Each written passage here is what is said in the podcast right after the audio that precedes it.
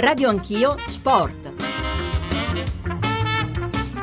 Buongiorno, buongiorno da Riccardo Cucchi. Buongiorno da Filippo Corsini. Come sapete, naturalmente appuntamento dopo il giornale radio delle 9 con Radio Anch'io Sport. Accenniamo ad alcuni dei temi che tratteremo naturalmente questa mattina.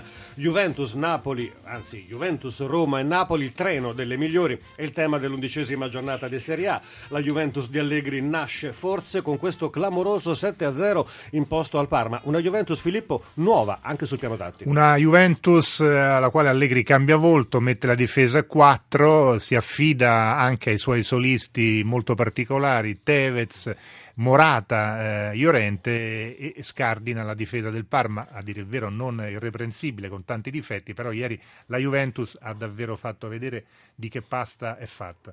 E tu hai citato Tevez, uno dei migliori in campo, tra l'altro protagonista di un gran bel gol. Vogliamo sentire Allegri proprio sull'attaccante argentino? È stato un gol eccezionale, di grande tecnica, di grande caparbietà, caratteriale se lo meritava, ha fatto una doppietta e quindi sono contento. Direi che i ragazzi hanno interpretato la partita nel migliore modo fino alla fine, i giovani sono stati molto bravi, l'hanno fatti crescere piano piano.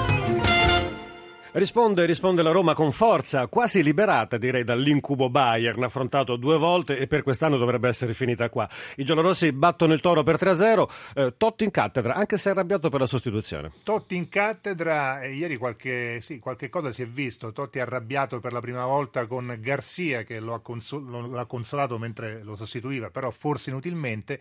C'è stata anche la reazione di Ljaic dopo il suo straordinario gol polemico verso il pubblico, chissà, o forse proprio verso lo stesso Garcia probabilmente verso i fischi del pubblico. Un po' di nervosismo che però può far bene, perché vuol dire evidentemente che la Roma è viva. E a proposito di squadre vive, davvero interessante, e forse è la vera novità della giornata, di questo momento del campionato, l'inserimento del Napoli, vittorioso a Firenze con il solito Higuain, ma recuperato in gioco e mentalità da Benitez, che credo sia davvero l'artefice di questo momento positivo del Napoli. Ci voleva la calma e la pazienza. De Laurentiis, eh, almeno così sembra, l'ha avuta e sta dando fiducia a ragione a questo allenatore che sta facendo vedere che in fondo è un tecnico di assoluto valore. Parlando però di giocatori e di attaccanti in particolare, io credo sia necessario e doveroso, come dire, rendere un omaggio ad un campione del mondo che ancora sta giocando, Tony. Tony che è stato protagonista nella gara tra Inter e Verona, finita come sapete 2 a 2. Tony che ha portato in vantaggio il Verona, Tony che sembra non avere, eh, non avere età, un Tony che non invecchia mai. Non ha età, però non è stato convocato da da, da, Antonio Conte. A proposito, poi ne parleremo delle convocazioni di Antonio Conte, rispunta Balotelli, ne parleremo molto durante la puntata. Ma sentiamo Mandorlini a proposito Vai. proprio di Tony.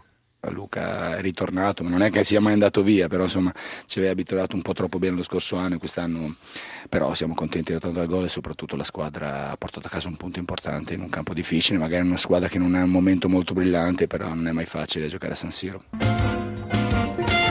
Tu hai accennato Filippo alle polemiche per la convocazione di Balotelli. Balotelli fa discutere sempre, qualcuno dice è stato convocato nel momento meno importante, meno brillante della sua attività di calciatore, anche in Inghilterra non sta brillando, ma Conte evidentemente lo vuole recuperare. Eh, evidentemente sì, è per non perdere definitivamente un giocatore che anche in Inghilterra sta incontrando diverse difficoltà, eh, anche perché non si vedono sostituti davvero all'altezza.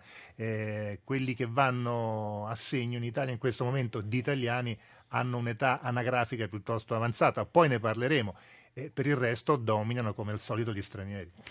Tra poco la rassegna stampa che sarà curata proprio da Filippo Corsini che è qui accanto a me, commentata da Alberto Cerruti e naturalmente tra i temi quelli che abbiamo già in qualche modo accennato verranno approfonditi anche attraverso la lettura dei quotidiani sportivi e non. E poi, e poi gli ospiti, il presidente dell'Empoli, dell'Empoli italiano e giovane, Ermanno Corsi e Gianfranco Zola, indimenticato numero 10 di Napoli, Parma e Cagliari. Credo che l'Empoli meriti un po' la prima pagina per questa scelta, eh, direi controcorrente. Tanti giocatori giovani, eh, pochi stranieri, molti italiani e un Empoli che ha battuto la Lazio. Beh, le cifre parlano chiaro, la rosa dell'Empoli è di 28 giocatori, mi sembra il numero esatto sia quello, 18 di questi sono italiani, poi per il resto tre uruguaiani, un francese, un portoghese, un albanese, un polacco, due georgiani ed un venezuelano. Dunque eh, Fabrizio Corsi ci aiuterà anche a sviluppare questo tema meglio. Fabrizio, non Ermanno come erroneamente ho ribattezzato il presidente dell'Empoli. Dunque Gianfranco Zola con noi dopo, parleremo di Napoli, di Nazionale e di tante altre cose, ci collegheremo collegheremo anche con Coverciano, dove la nazionale è tornata al lavoro agli ordini di Donadoni e come detto con Balotelli.